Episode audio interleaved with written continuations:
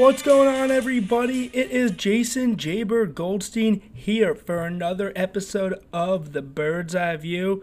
That's right, guys. I'm trying to keep my promise to everyone and do these games, do one podcast a week for NFL Week One, re- NFL Weekly recaps, along with previewing the next week.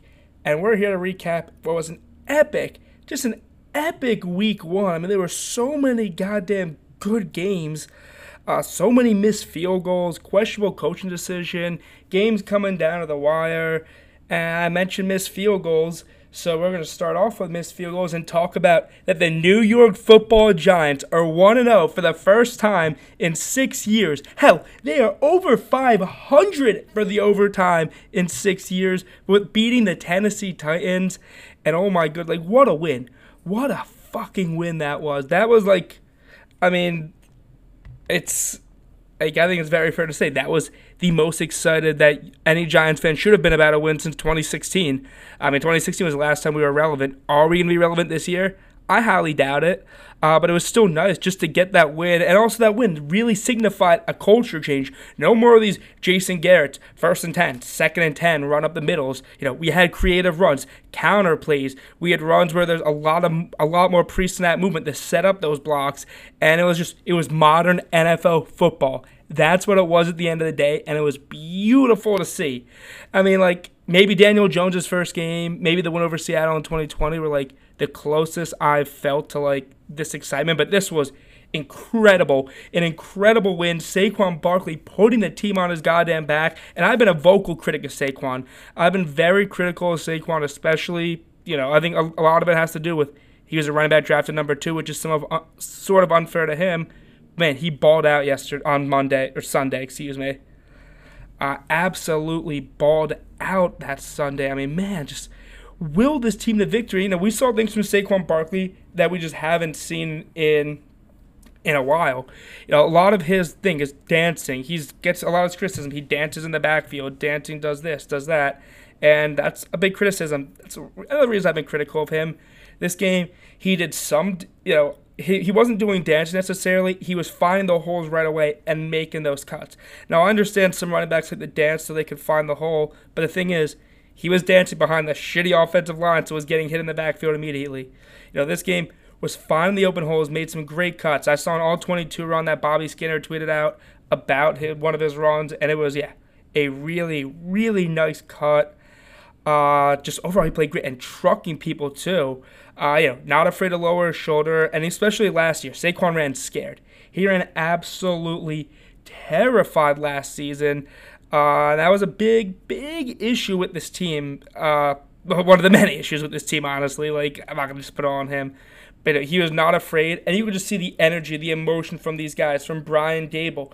It's a new era of Giants football. Look, I'm not expecting Brian Daboll to come in and turn this team into a contender. I mean, this roster is god awful. I mean, like, like the, the roster is god, god awful. But you know what? They came in and Daboll made the most of it, and like, man, credit to areas. I mean, the defense. There's a lot of question marks in that defense, especially. You know, we don't have a, a legitimate number two corner. Aaron Robinson is not the future number one corner of this team. Uh, the linebacking core, especially now with Blake Martinez cut, is very, very trimmed down. And the middle linebackers were just okay, although Tae Crowder laid out Derrick Henry but like one of the most impressive things was the way this defense played without Kayvon Thibodeaux and Azeez Ojulari. Mean, without those guys, it figured to be a long day. But Oshane Ximines, a guy who has gotten a lot of heat from Giants fans over the last couple years, a guy who a lot of people th- even kind of wanted to get cut in the offseason, had a great game, you know, forced a ton of pressure on Ryan Tannehill. He graded out pretty well on PFF, uh, so it was good to see that. But this defense – it was some of what we saw last year, where it was bend don't break. Uh, we saw a lot of that last year, where they'd give up a lot of big plays. Teams would get down to the goal line and they'd hold them to a field goal. Uh, you know, we saw a little bit of that yesterday on Sunday again. Uh, but man, he just like the defense made the plays when they needed to. Now, don't we almost blew it in the end? Don't get me wrong, especially with those holding calls. But considering the lack of talent in this group, especially with Azeez Ojulari, especially with Kayvon Thibodeaux out, I'm so thrilled with the way the defense played. Thrilled with the game Wink Martindale called. Like that really was impressive, especially you know he brought the he brought that pressure. That's what he's known for. We saw it especially on the Titans' final drive. Although with that pressure, we had a lot of one-on-one coverage, so we had those two third down holdings, and like that felt like this just typically felt like a game that we've seen over and over and over again with the Giants. Oh, they take a late lead. Doesn't matter. We see them lose on. I literally saw them lose on 60 yard field goals in back to back years. Uh, and that's just, you know, I felt like, oh, Titans are driving. Tannehill had that big completion. And from there, uh, it was just, it looked over. Uh, but no, Bullock misses the kick. And oh my God, like, I was, like, I was shaking. I was sweating, so nervous, like almost couldn't watch. I see it go wide left and right. I start freaking out. I mean, you guys saw my post game reaction video on Twitter. I hope uh, that was maybe after a minute. That was maybe a minute after the game ended, and yeah, so I was just ecstatic. I mean, like I said, it was the best win we've had in six years. I mean, we went into Nashville, with the, the, the Nashville, Tennessee, home of the number one seed, without our two starting edge rushers, and we win a game just just very very impressive. And like other things i want to call out like andrew thomas was phenomenal. Like i he really is starting to play himself into being one of the upper elite tackles in this league. He was mauling absolute mauling bud dupree. I mean the titans bud dupree and harold landry is a very very very scary pass rushing duo.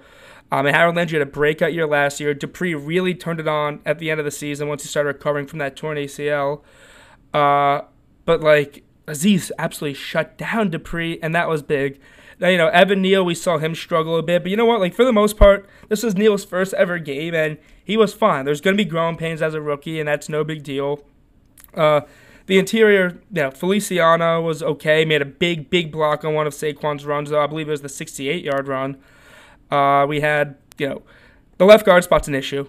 Uh, hopefully, when Shane Lemieux comes back, he'll uh, you know, solidify and hold down that spot. But left guard's definitely going to be an issue all, all year long. Like Brett Bet- Ben Bredeson wasn't good. Josh Onwenu, the third round guard, he's clearly not ready.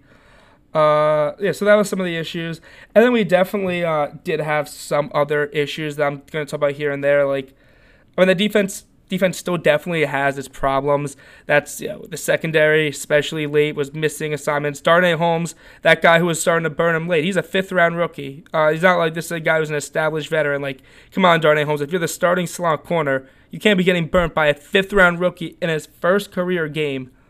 And then also Daniel Jones, like he really didn't play that good yet. I know the numbers might look good, 17 to 21, but he he there he I wouldn't say he necessarily missed throws because he was accurate. But uh, like there was times there was plays there and he just wasn't making them. Some of it was because pressure's in his face. But no, like you know, th- there were a couple plays that Daniel Jones should have been making the throw, and then he made just an absolute boneheaded decision. Giants have momentum. We recover the muff punt. He throws that awful INT in the end zone. Just like I mean, that was one of the worst picks I've ever seen Daniel Jones throw, and I've seen him have a lot of bad turnovers. So like Daniel Jones, probably not the future uh, still has still has a lot of those issues that we've seen him have over the last few years, and that's you know that, that's just the reality of it. But like, hey, we won this game, and like you know, Daniel Jones was certainly he certainly wasn't bad. Uh, like credit to him because he responded. He responded really well after that drive. Uh, I know it was, it was mo- I know it was mostly Saquon on that drive, but he still made the plays on fourth down that we needed. Uh, and yeah, I mean the bootlegs. The bootlegs were really helpful. Good play, just overall great play calling from Daboll. And you know, first half was whatever because we didn't look good in the first half. I mean, the Titans they get up thirteen nothing. I assume this game's over. But I mean, the way they fought back was just incredible to shut out, to essentially shut out that offense in the entire second half, limiting Derrick Henry to four yards per carry. And like, yeah, 82 yards is still good, but this is Derrick Henry we're talking about. Derrick Henry, when he gets 21 yard, 21 carries, excuse me, he's getting much more than 82 yards, and this is against a team with really weak linebackers. And if he was able to get past Leonard Williams and Dexter Lawrence, oh boy, things could have gone ugly. But there was good tackling there too. Like the Giants, they didn't miss many tackles, which we've seen them do a lot in the past couple seasons. I was honestly going looking through some of my old Giants tweets, and I, you know, a lot of tweets do complain about that. Uh, but just just wow, like Daboll. Oh, and credit to Brian Daboll, by the way. You know he got absolutely on on uh, Daniel Jones for that interception. And you know you love to see that. You've never seen a coach get on him like that. That's what a great coach does. Not afraid to get in his quarterback's face and let him know he made those mistakes. Absolutely love seeing that. Uh, but like I'm just trying to think. Like one thing, that, one other question I do have coming out of this game, uh, Kadarius Toney, uh, definitely with him. Like, I have no idea what the hell is up with Kadarius Toney because this is now the second straight coaching staff that he seemed to piss off. Uh, like, I, I really don't know what's going on. I would hope that he's gonna have a part of this team. He was our first round pick last year, and you would hate after in just his second season for a first round pick to absolutely be considered a bust. He's he's a talented player. You know, we saw he had limited snaps, and credit to him. Like if I'm like, there was a lot of players who, oh yeah, they only have their design players they're coming in for, who might not even want to come in. You know, he came in and did you know had that really nice run where he made a great read on Amani Hooker coming up and not biting on that. Uh, you know, read that Daniel Jones sometimes doesn't make, and he ended up turning it into a nice little gain. And he also on the design run got it for a nice game, broke some tackles. So he's an explosive player. I just he can't be playing seven snaps. I really don't know what's up with him, and I'm starting to really, really question: Does Kadarius Toney have a future on this team? I thought all that talk was just smoke, but like it was just weird that he didn't play at all, and without Wan'Dale Robinson either. Uh, like you know, Richie James was the one who came in and made the plays for Wan'Dale. Does he not know the playbook? I don't know, but this Toney pick right now, it's I'm starting to have serious question marks.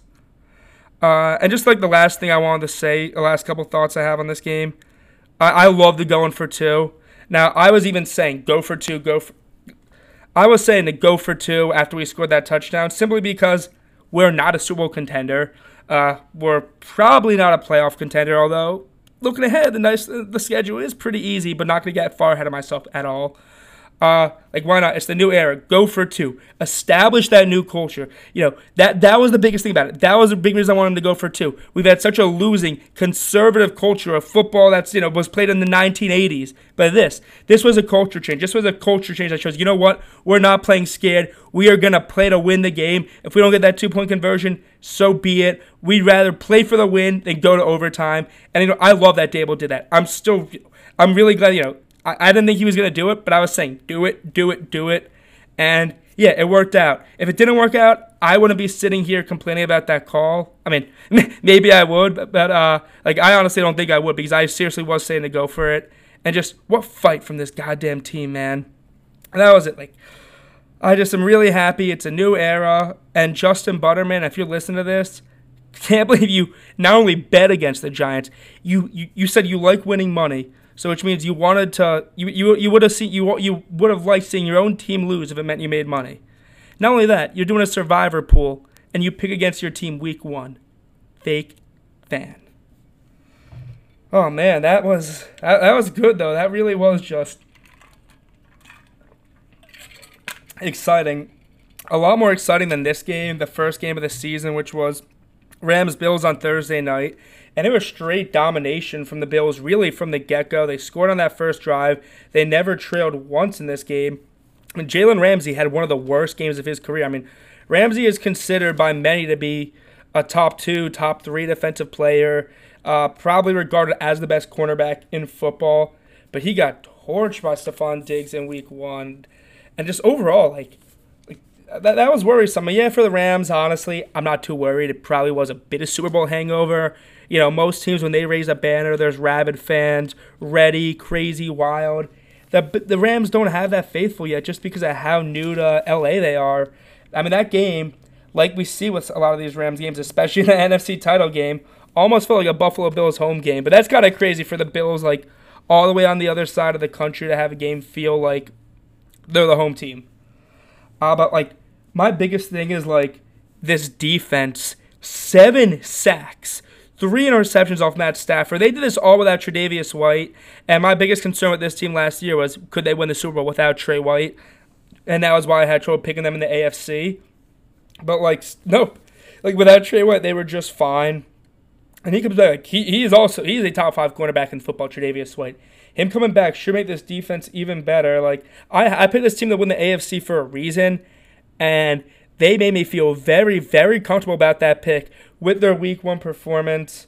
Uh, Rams, though, like, again, like, I think they'll be fine. Stafford is still Stafford. Cooper Kupp still playing amazing. Although one thing I hate is, and, oh, and they still have Aaron Donald, by the way, who's just like a scary freak of human nature. Uh, in case you've heard of him, uh, I guess like the one thing with the Rams that did bother me, no Cam Akers. You know, everyone thought, oh yeah, yeah, you know, they, they wanted him back last year for the playoffs because they like him. He's the guy. Hint: Cam Akers is not the guy. Barely played any snaps yesterday. You know, got me zero points in fantasy. Lucky for me, I was able to get the win in spite of him. But like, yeah, Akers, he's not that guy, pal. Uh, moving on, Saints Falcons. Uh, you know, this is one of those games. You know, typical Falcons game. Oh, they're up double digits. Shocker, shocker. Falcons are gonna win. Oh no, they blow the game. And at this point, like, it's not a shocker anymore. Them blowing the games. I mean, for me, I just feel like an idiot for not live betting the Saints uh, when they were down. Like, it almost is like, like it, it should literally at this point, if the Falcons are up by double digits and you go to live bet, the team that's down by double digits should be at least minus 200. Because, you know, this is the Falcons team that, that ha- has made a habit of blowing double digit leads, and they're just not very good. Now, credit to them, they fought hard. Cordarrelle Patterson had a really great game. I really wanted him in both my drafts, got picked a couple picks before me. Uh, Drake London looked pretty good as a rookie, although he's still not as good as Garrett Wilson or Chris Olave. You know, he just has, uh, he's just not as good as them. Uh, but New Orleans, like, you know, credit to them. They really, the offense, Mike Thomas looked back. Jarvis Landry looked back. I mean, MT had two TDs. Uh, Jarvis Landry had over 100 yards. Those two guys, yeah, people could say, oh, that's an old receiving core. The two of them looked good. Chris Olave, you know, yeah, he was fifth on the depth chart, called a two point conversion, and, you know, made some catches towards the end of the game. This is one of those games where, I mean, J- Jameis also, no interceptions. And anytime you can see no interceptions out of Jameis Winston, that is always, always a great thing. Uh, then let's, I'm trying to think what else are there from Taylor from this game. 63 yard field goal. Younghoe Koo could have hit it, but, uh, you know, got blocked. I mean, credit to the Falcons, they fought hard. It seems they always tend to fight hard when they play the Saints, even when the Saints are a pretty good team and the Falcons aren't. That's why I had the Falcons. I bet on the Falcons to cover the spread in this game. Uh, I felt pretty good about that. Obviously, it hit. And there we go. So, yeah, Falcons, they're 0 1, probably going to have a long, long season. Saints, 1 0. Niners, Bears, I mean, I had the upset. I picked the upset on my preview show. I said that Justin Fields, I had that for that Justin Fields. He might be a little angry. Oh, oh, Trey Lance? No, no, no. He's not better than me. I'm better than him. And Fields played better than Trey Lance. Now, I mean, honestly, like most quarterbacks in the NFL play better than Trey Lance because Justin Fields, don't get me wrong, he wasn't that good. He was 8 to 17. Uh, but he, he made two big throws when they needed them most. Uh, the touchdown to Dante Pettis, and uh, I forget who the other touchdown was too was also, but that was he stepped into that throw. He wasn't playing as scared as he was last year. Made some plays with his legs, extended plays in the pocket, and that you know that's the reason why the Bears you know the Bears wanted to see from him. It seemed like they had an offensive coordinator who was better to play into his strengths. And look, his struggles was probably due to the rain also. I mean, Trey Lance, I'm not the biggest Trey Lance believer. I mean, for me, the only reason I believe in Trey Lance is because I believe in Kyle Shanahan. Uh, and that, that, that that's what my that I think that's that's the only reason I think a lot of people right now are high on Trey Lance is because of the trust in Kyle Shanahan, and also a little bit of what happened with Mahomes. Although it was complete opposite. I mean, look, I'm not going to take this game away and say Lance stinks and say I was right uh, because that game was in the rain. I mean, they play in San Francisco where. Eh, it does get rainy in San Francisco actually, but still, still regardless, you're tr- they traveled all the way. You know, body clock is still at 10 a.m. and I always hate that. You know, I hate when a West Coast team has to travel for a one o'clock game. Or, I don't hate that actually. Like it's football. I don't hate football, but I hate you know betting on a West Coast team traveling for a one o'clock game. I'd say, and you know the Bears, they look you know, the Niners, they looked a little sloppy. Maybe their bodies were still at 10. Raining, really, really sloppy conditions, too. So I really don't want to take that away from Trey Lance. Uh, but hey, like if Trey Lance shows they re-signed Jimmy G for a reason. You know, time will tell who's going to be the quarterback.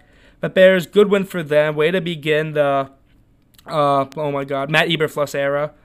Uh, and just a good win for them. I still think they're going to be really competitive this year, but honestly, for them, just to get a win in week one, Get Justin Fields' confidence going because you guys all know that's my dude. I love Justin Fields. Uh, Steelers Bengals, and this was one of those I was back and forth. Uh, I almost was thinking Steelers were going to win this game because I, I, I think I actually did pick the Steelers to win this game. Did I not? Because I said this game had a lot of Week One vibes from last season, uh, like you know when the Steelers played the Bills. Uh, I'm actually almost positive I picked the Steelers in this game. I don't exactly remember, but I, I'm, I'm almost certain I did. And yeah, they won. This again, it had those vibes where oh yeah, you know the Bills hot hot pick, sexy pick last year, hosting Pittsburgh at home. Pittsburgh comes out and pulls the upset victory, and like you know everyone forgets about how good the Steelers defense is, and oh boy, I mean they had the they were the most dominant defense of any in Week One, seven sacks, five turnovers. It was just incredible. They made Joe Burrow at times look absolutely helpless and scared, and not the Joe Burrow that we know. Uh, but like you know, the Joe, but he also did play a little bit like the Joe Burrow we know because he fought back despite the turnovers, despite the sacks. Still led this team to a comeback drive, and you know he put this team in position to win the game. You know, Evan McPherson missed the extra point, but if he hits that extra point, Bengals win this game. And you know, despite the turnovers and the sacks, it would have been such an impressive like win. Uh, like overall sloppy overtime with missed kicks. Uh, I mean, Ja'Marr Chase, by the way, he is that dude. He had the game tying touchdown. He nearly made a one handed catch earlier that was just out of bounds. Uh, he is that dude, and yeah, he's going to be a top five receiver after this season, without a doubt. Uh, I mean, Steelers, like, offense wasn't that good. Najee Harris got hurt. Still more the same. Mitch Trubisky was maybe slightly better than Ben Roethlisberger. Yeah, Freiermuth and Diontae Johnson played okay, but the Pittsburgh offense did nothing to inspire confidence. I mean, clearly, when you're when you're gifted five turnovers and seven sacks by your defense, and the only reason you win this game is because a kicker missed the game-winning extra point and other field goals in overtime, like your offense is clearly doing something wrong. Uh, now, T.J. Watt, like I mean, I mean, like I had Steelers over seven and a half wins because Mike Tomlin has never lost double-digit games in a season and that defense is just too good to lose more than 10 games. I thought.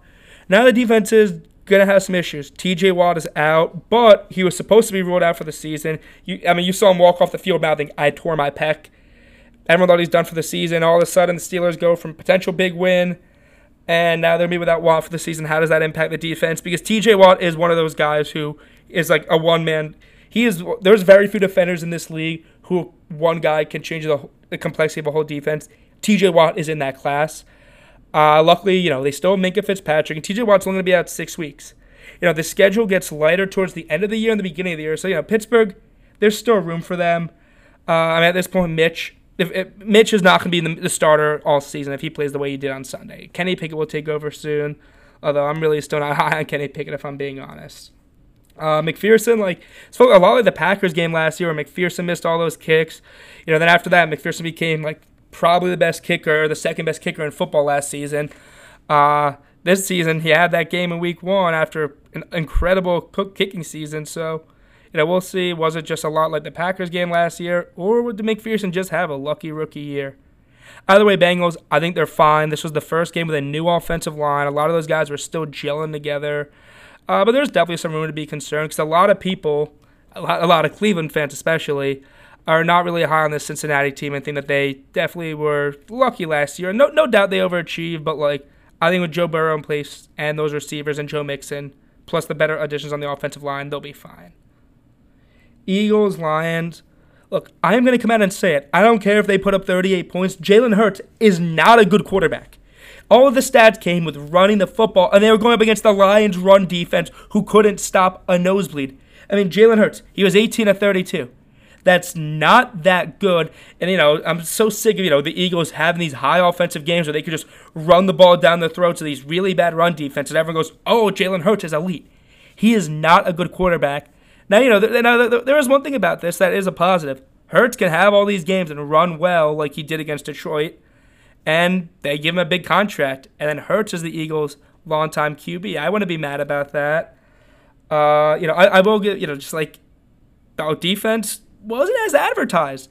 Jared Goff, Amon-Ra St. Brown, D'Andre Swift all made a ton of plays against that defense. I mean, D'Andre Swift torched them. All we heard all offseason, oh, this Eagles defense, it's elite, it's elite, it's elite.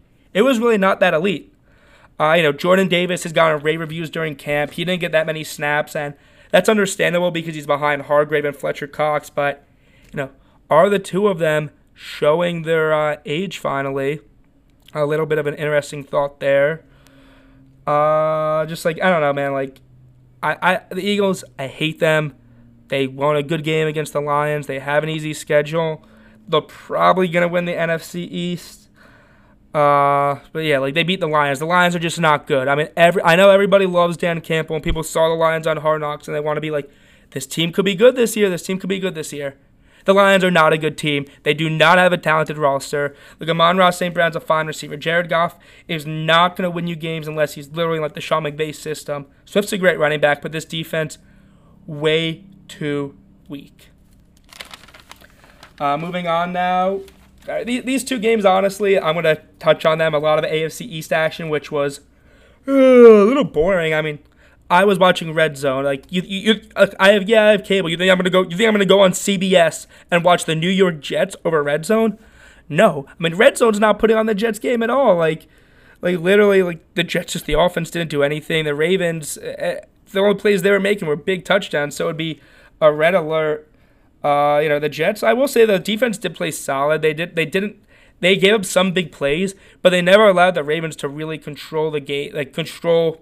I guess do- dominate the game the way the Ravens can. The Ravens, we see them in these kind of games. They control the line of scrimmage, control the clock, uh, put up 40 points. You know, they, the defense was solid. I mean, I, I was pretty high on the de- defense coming out because of the additions they made in the offseason, along with Robert Saleh. I know DJ Reed had a pick. Some people give him shit for celebrating.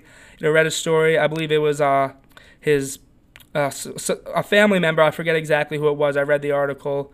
Uh, passed away. I believe it was his dad that morning. So you know him inter- him getting that pick, you know, was pointing the sky for his dad. You know that was that was really a, a nice nice moment for the for him. Uh, as for the Ravens, like they're still good. I still think they're going to win the AFC North. Although you know, much like they lost all those guys last year with injury, they now lost Kyle Fuller at cornerback, and that's going to be a huge loss. But yeah, another game that really wasn't anything was Jets. I mean, excuse me, was Dolphins Patriots. Didn't really see this game on Red Zone. Uh, the Fins' defense was really, really good. I mean, you know, they were great to end last season. One of the really, really made some great plays and did it again this week. Uh, I'll be honest, like, how good is that defense? You know, how, how impressive was that defense performance against the Patriots offense that's led by Matt Patricia and Joe Judge? I mean, first off, Bill Belichick put a former defensive coordinator and a former special teams coordinator in charge of the run of the offense. Said special teams coordinator ran a quarterback sneak backed up inside their own 10 yard line. And yeah, that's the guy you want running your offense. Uh, I have legit concerns for this Patriots team because of that, because of the offensive coordinator, because of the lack of weapons. Like this, you know, they we've seen them overachieve for years with, you know, probably not the most loaded roster in football. A lot of that was Brady. Still, a lot of that was Belichick. Uh, but now you're starting to see that weak roster without Brady is really starting to catch up to them. And good one for the Dolphins, man. Like you know, Tua didn't do anything impressive. Still gotta you know wait on him, but just just good for them. Then we have the Jags versus the Commanders. And look, this was actually a pretty fun game. Pretty active on red zone. Uh, some back and forth touchdowns. The rookies, the rookies were the show of this game. Travon Walker had a pick. You know, it was initially ruled a pick six. So you got tackled at the one. Uh, ran, uh, Washington or you got tackled. Washington eventually ran it in uh, for a touchdown. Or excuse me, Jacksonville eventually ran it in for a touchdown. We saw, you know, Devin Lloyd, I believe, had 12 tackles for the Jaguars, the other first round pick from them, and Jahan Dotson, two tutties on, you know, one of them being a really nice grab. Uh, so this was a rookie. This was all, all, all in all rookie showing.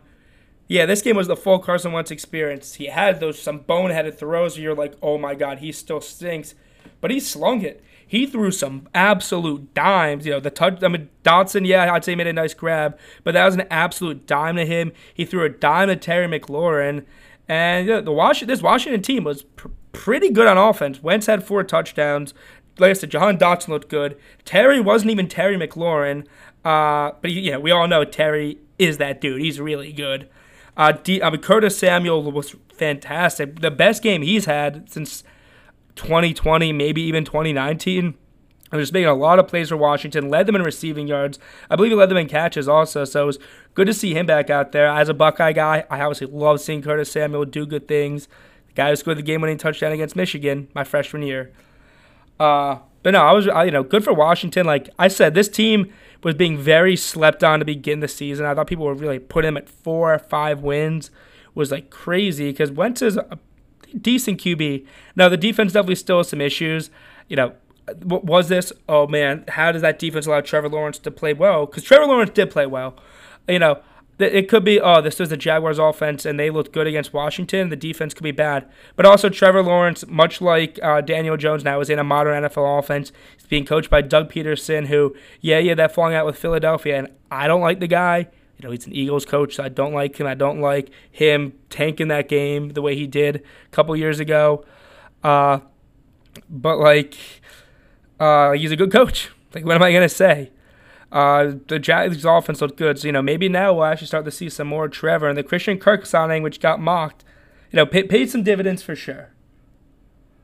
Uh, you know the uh, Jaguars though, like I, I can see them becoming this year's a uh, little bit of a frisky team because every year, every year we have that frisky team and they, they, they could be it this year. Uh, we have Browns Panthers. This was the Baker Mayfield revenge game. I picked the Panthers to win this game. I bet on the Panthers. I thought, you know, Baker Mayfield and his revenge would do well. Didn't go as planned. Now, it almost went pretty well. Him coming back, uh, winning that game. Uh, and, like, you know, Browns fans, you know, much like that Giants game was for me, this is a game that the Browns have lost over and over a game, choking a double digit lead. Of course, Baker Mayfield's the one who leads that comeback. Uh, just, you know, questionable decision making from the refs, uh, just from the coaching staff over, not, not really even the coaching staff, uh, like it just it was it was typical Browns where they see themselves lose that game over and over again. Uh, and the Browns they they lost again. They lost a game that or they excuse me they won a game that they've lost over and over again. I mean the Browns they're they're the team that would be on the receiving end of like a 60 plus yard field goal. But Cade York, especially the Browns, like they're a team that they can go they could go for a 20 yard field goal and they'll lose it. That's just the kind of luck the Browns have had. But you know this year for the Browns it was a different. It was a change of things. Cade York nails a six a 60 plus yard field goal for the win. You know, Baker Mayfield's revenge game was ruined, and you know he didn't play well to begin with. So even if they got the win, the Panthers didn't really feel like Baker led them to victory. Uh, you know, Chubb and Hunt were still a good duo. They're still the best running back duo in football. And Brissett wasn't great. You know, he made the plays on that final drive that I needed to make to get the Browns to set up in field goal range. And for Browns fans, I know you guys are thrilled because I was saying, oh, we haven't been 1 0 in six years. This is the first time since Twitter's existed you guys are 1 0. Browns fans, congrats on the win. You guys deserve to celebrate. And yeah, like for them, now for now they have the Jets coming into town. And I mean the whole thing for is how are they gonna be by the time by the time Watson is the quarterback? Uh, they have a pretty easy start. Like they can start off three and one, four and zero oh easily. And for them, it's really important to establish that strong start. And even if you're if even if they're around 500 by the time Watson's there, that could be really really big for this Cleveland team. Uh, but yeah, like for them, good win for them. You know, usually with the Panthers, Matt Rhule, he's used to the hot start. Now he's already 0 1 Matt Rhule. At this point, he's living on borrowed time. I'd I'd be shocked if he lasts through the season. Like there, there's almost no way he does. All right, ending the one o'clock games. Colts, Texans, and we already have our first tie of the year in week one. Another game, you know, missed kicks. Uh, and this was one of those, you know, the Texans, they they were up 20 to 3, or I believe, what was it, 20 to 3 entering the fourth quarter. Uh, and, you know, sort of dominating the Colts. And all of a sudden, it looked like, oh, yeah, this is another year of the Colts and a quarterback issue. But Matt Ryan did what Matt Ryan has done over his career led a fourth quarter comeback to eventually tie the game. You know, Michael Pittman and Jonathan Taylor were great. Taylor, especially, 161 yards. Uh, he had that long touchdown run that we saw him do so much of last year. Guess it wasn't. Oh, never mind. I thought he had a long touchdown run, but was completely wrong on that one. Uh, but overall, like, good credit to the Texans because I've had the Texans winning one game this year, and at week one they get a tie against the Colts team where I don't know. I mean, the defense wasn't bad. They're, you know, I think they're still fine. They're probably still going to win the AFC South. Uh, it could just be a Colts team. I was, I'm part of my take. They said they haven't won a season opener in nine years, which is absolutely insane to me. Uh, I mean, but yeah, look, I mean, they had those, that loss to the Jaguars two years ago. It was the Jaguars' only win. About one year, they got embarrassed by Russell Wilson in Week One. That honestly might have been last year, if I'm being honest, where Russ had four touchdowns in Week One. Uh, then th- this year, the, the tie. So it wasn't a loss, but it was a tie. I mean, I still have him in the South with that defense. I mean, if Pittman can become if Pittman has become Matt Ryan's legitimate favorite target, he's probably due for his best career season. Jonathan Taylor was my offensive player of the year pick preseason, so I'm still gonna still gonna stick with that. Or actually, uh, did I go with Cooper? I, I don't even remember who I went with. If I'm being honest. Uh, I'm trying to think if there's any other thoughts I have from this game. I mean, I thought about live betting the Colts. Wouldn't have won, wouldn't have lost if I did, obviously. Uh, I mean, the Texans blowing kind of felt like it was coming. But it would have been nice though, because a lot of uh, Colts would have gotten out in Survivor. Although I got eliminated, which I'll get into later. Uh, Packers Vikings. Oh, oh, sorry. One last thought on the on the Colts Texans. The AFC South. All four teams are winless after Week One. Two teams played each other. Little little fun tidbit for you guys there. Uh, Packers Vikings. You know, obviously, if these these teams played each other, and we had one team in the NFC North win, well, actually two, and it wasn't Aaron Rodgers, and I think the Packers are in trouble, honestly. Look, they lost Week One last year, and I'm pretty sure I sat here and said the same thing, but there's a difference. Aaron Rodgers had Davante Adams last year. This year he doesn't. I mean, these this group of receivers was bad already without Allen Lazard, who was expected to be the number one receiver. I, I just saw some that he is practicing, so he might be back this week. Uh, but like man, they were they were just bad on offense. The Packers. Rodgers didn't look comfortable. You know, Romeo Doubs was the receiver who was highly touted in training camp. Did okay. Second round pick Christian Watson dropped a pass, and just overall, overall, these wide receivers sucked. I would be very, very concerned. You had Jaire Alexander get mad because he wasn't on Justin Jefferson much of the game, and that's already not good if you have players calling out the coaches in week one. Although then again, I did see a play of Jaire Alexander getting absolutely torched by Justin Jefferson, but it's also it's also Justin Jefferson who he just went absolutely off. Glad to have that guy on my fantasy team. Uh, like right now, like I'm between him and Jonathan Taylor for my play, offensive player of the year. I was probably between them coming in. Hell, I, even though I might have said Cooper Kupp, I really don't remember. Uh, but like, what a game from the Vikings to begin the Kevin O'Connell era. Kirk Cousins looked as comfortable as we've ever seen him look in the pocket. And yeah, like, yeah, he gets a lot of shit, Kirk, but he looked good yesterday. Justin Jefferson just absolutely incredible. He is that dude. Uh, I could definitely see him getting 2,000 yards receiving because he is insane. the Packers, they wish they had him because I really don't know how the hell Aaron Rodgers responds with these receivers. Now, is, is it dire enough where I think they're going to miss the playoffs completely? No, I don't think the NFC is strong enough where I can find seven teams where I'd pick over the Packers. The defense is still it's supposed to be okay. We'll see how they do. I mean, against weaker teams that aren't Justin Jefferson. But this Packers team, it's, it's not going to be the cakewalk that they've had since Matt LaFleur took over as head coach, where they've gone 39 and 9 over the last three regular seasons. Uh, it's going to be a grind. And, like, I had them winning the North preseason. But I also found pretty good value on the Vikings to win the North as, as a future, so I took that, and not not mad about it. You know, I think honestly both these teams are gonna go to the playoffs.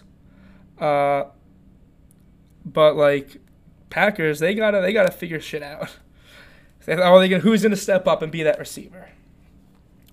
Uh, Chiefs Cardinals, uh, blowout. The Cardinals, I think they stink. I had the under. And I, I, had the take on my preseason show that Kyler Murray is the most overrated quarterback in football. I mean, the way he looked yesterday, he might not even go from being the most overrated quarterback, and like he might just go from being well known and not being good. Because I, yeah, I just I've been off the Kyler train. Uh, Cliff Kingsbury really didn't have any good play calling. It was clear they missed DeAndre Hopkins, although I thought they got Hollywood Brown to be a legit number one receiver.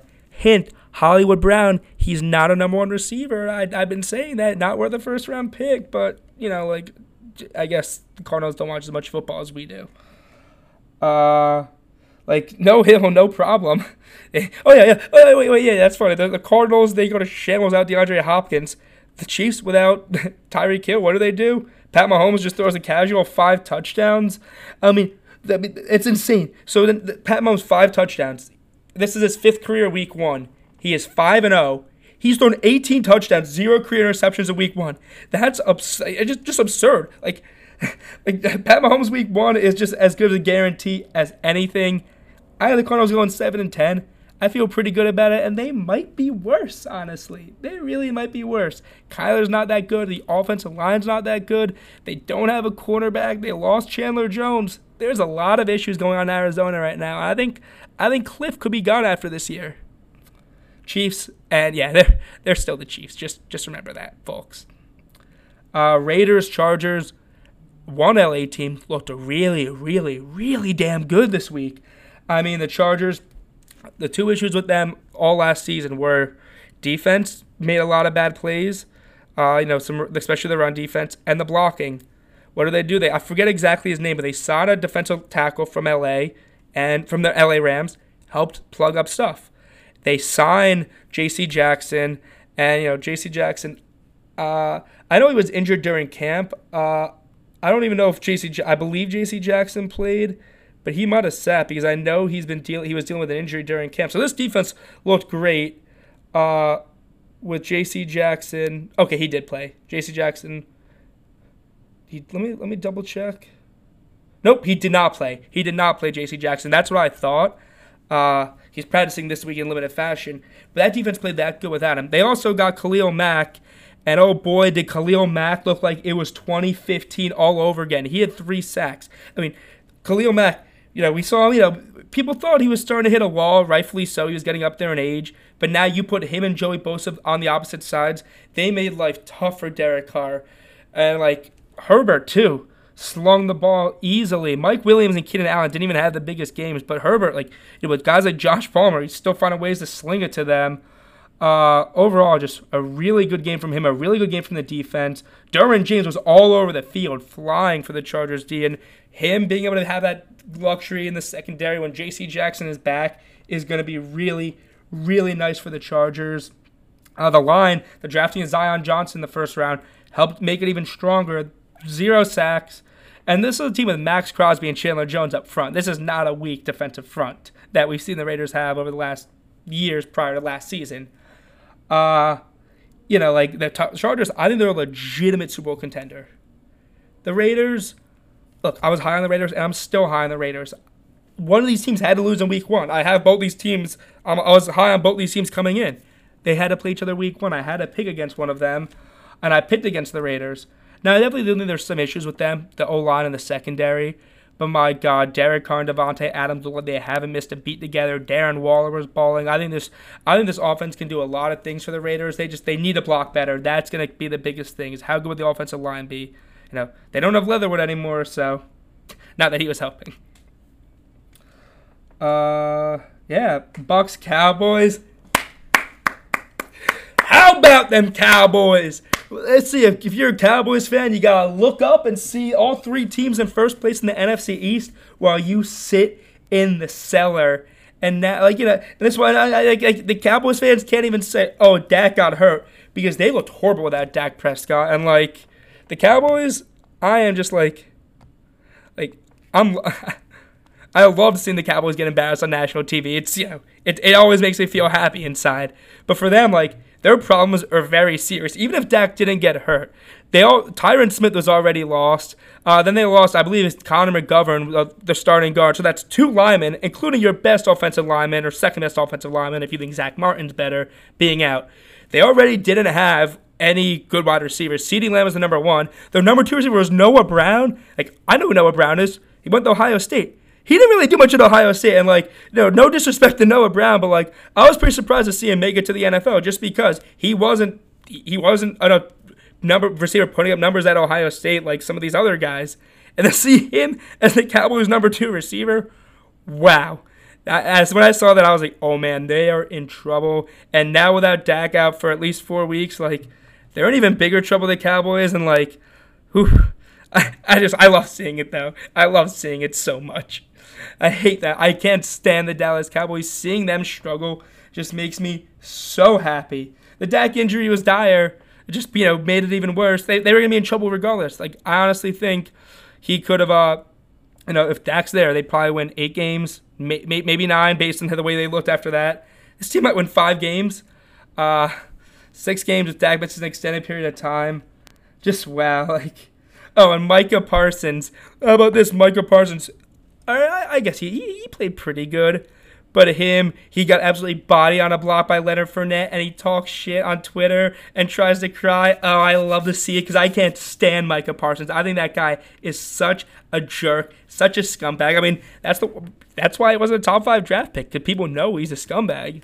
Like literally character concerns is what dropped him to Dallas, and while they were lucky enough to draft him, but not lucky enough to get the win yesterday because playoff Lenny, you know, someone didn't tell, someone must have told Leonard Fournette it was the playoffs and not week one because he went off. I mean, like I said, he threw that beautiful block on Micah Parsons, but he was having his way, just running all over the field.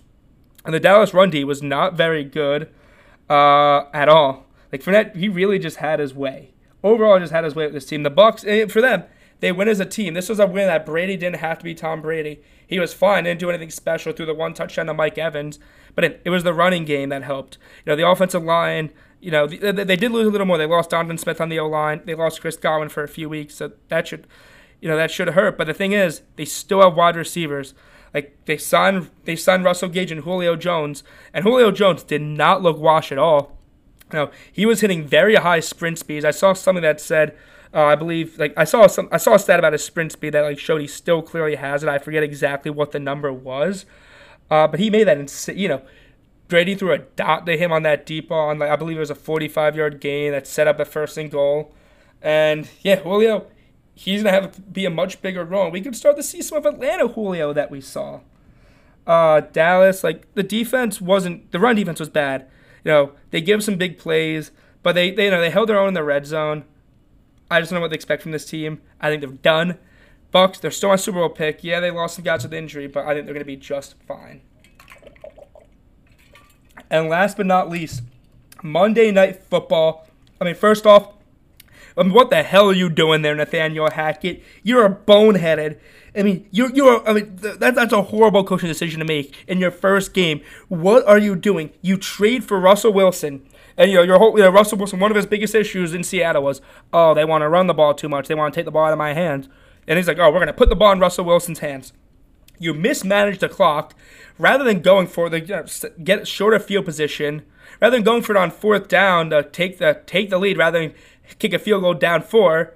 You decide that you're gonna just kick a field goal down four, and then a eventually kick a 62 yarder. You're not in Denver. Like, did he think that, was, he smoking weed before the game? Thinking that they were, I mean, it's legal in Seattle, so he was probably, so he could have gotten it there.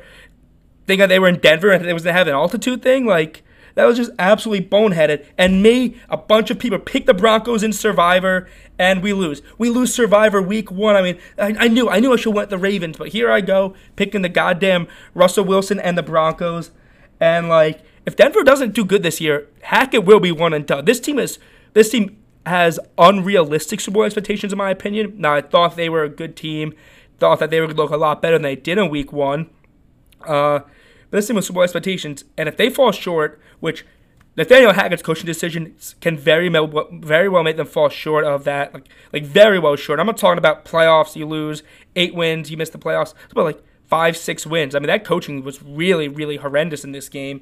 And not only that, like they did everything they could to lose this game, Denver. Two fumbles at the one yard line. Like, are you kidding me? Melvin Gordon and Javonte Williams both at the one yard line. Each running back fumbles. You cannot be giving away points like that. That's that's so easy right there, and yet you give it away. Uh, like I get, I get it. You know, for Seattle, these players they were upset with Russell Wilson. He was he's been a prima donna. Now Russell Wilson at one point was my favorite player, was one of my favorite players in the fo- National Football League, probably my favorite QB. He is no longer that. He has just become the last couple seasons a prima donna. You know, you know, there were some talks about, you know, he was weird, weird, there was whatever, but he's just a prima donna now. Like, you know, the players, they were annoyed with him. The fans booing him. I was really surprised to see them booing because players have their beef with him. As a fan, I don't think you should be booing the guy who is probably your best or second best player in franchise history. Brought you guys a Super Bowl after, after all. Uh, but, like, yeah, like, that, that would have meant a lot to Seattle. You could see the emotion. Geno Smith played played the game of his career. That game meant so much to Geno Smith. The guy was had a lot of struggles over the course of his NFL career, a lot of issues. But here he comes, he balls out, he wins this game for Seattle against Russell Wilson in a game that nobody was giving them a chance. Uh, I don't think Seattle's you know Seattle are they gonna do much? No. This this is a team that Pete Carroll tends to get the most out of his teams. They're realistically they're probably still win five or six games. I had them at two or three. They show me they could be better than that, although they'll probably be without Jamal Adams for the year. Shocker, Jamal Adams is hurt, right? Uh, but like regardless, good win for Seattle, impressive for them. Denver, man, like I don't know. I really, really, really don't know what to expect from them at all. If I'm being honest, like li- li- little worried about them. Definitely a little worried about them. I'm glad I didn't pick them to go to the postseason, but yeah, I really don't know. A uh, couple other things I just wanted to call out now. My week one picks. I didn't I didn't do the best in week one if we're being honest. Uh, just you know, give me a second here. I'm pulling up I'm pulling up my picks. Uh. I believe I went seven and nine in week one. Let me see. I have to, uh, stupid Excel is taking forever to load. All right, I went. I went. Uh, uh, sorry, I went eight, seven, and one in week one. Not the best. Uh, you know, my, my bets though. My bets were decent. Uh, actually, not the best either. I went three and six. I hit on. I hit on Panthers plus. Excuse me. Yeah, I went three and six in week one. I lost on Rams money line. Uh, I lost on the, having the Patriots covering three and a half. I lost on the Panthers. I lost on Lions money line.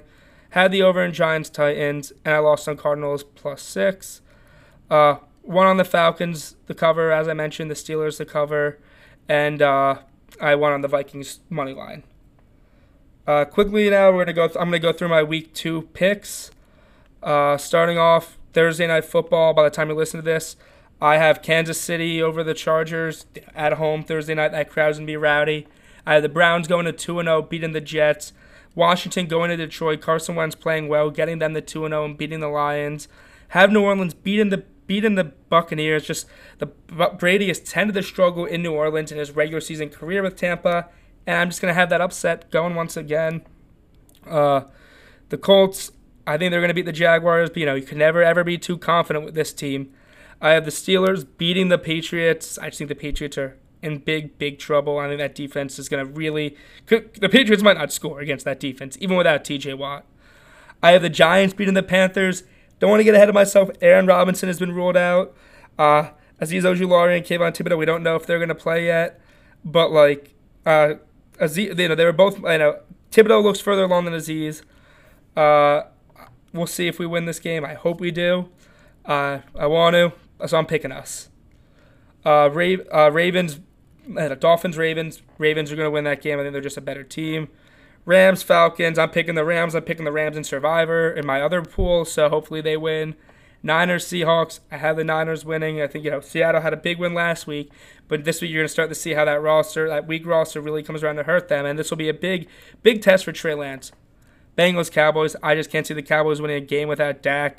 You know, they're gonna. They like I said, they struggle without him. I can't see them winning a game without him. I have the Bengals winning. Denver, I think, is gonna bounce back. They'll beat Houston. Uh, Vegas, again, I think I think the offense is gonna dominate the Arizona defense, and they win their game. Green Bay, Rodgers will bounce back against the Bears. You know, this seems like oh, Rodgers in trouble. That's always the remedy for Rodgers in trouble, playing the Bears. Uh, Bills Titans. I have the Bills winning on the first game on Monday night. They're ten point favorites in that game, which is just absurd to me though. And I have Kirk Cousins and Kevin O'Connor going into Philly, leading the Vikings to win over the Eagles on that second Monday night football game. And the last things I wanted to note before I end this show Yankees starting to get play better now. Uh, they won three in a row. They beat the Red Sox in extra innings yesterday. They had two dominant wins over Tampa Bay. You know, big, to start getting going as, as you know, start the heat up towards the end of September. Gleyber's heating up a bit. We could need that. And just what a wild week two of college football. I mean, I could spend another hour breaking down the craziness that was that week two with all the upsets. I mean, we had all these, we had so many teams as double-digit favorites lose. Bama nearly lose. Notre Dame's not good. A and M's not good. I mean, games, crazy games going on from noon until 2 a.m. And I was watching it all. This weekend was from noon on Saturday to 11 p.m. on Sunday. Pretty much all football. But everybody, I want to thank everyone for supporting the podcast and listening. Remember, go follow the Birds Eye View podcast on Instagram for all my latest episode releases. If you want my live reactions during NFL Sundays, during Yankee games, during Ohio State football games, go follow Jay Birds Eye View on Twitter. Thank you, everybody, and have a great rest of your day.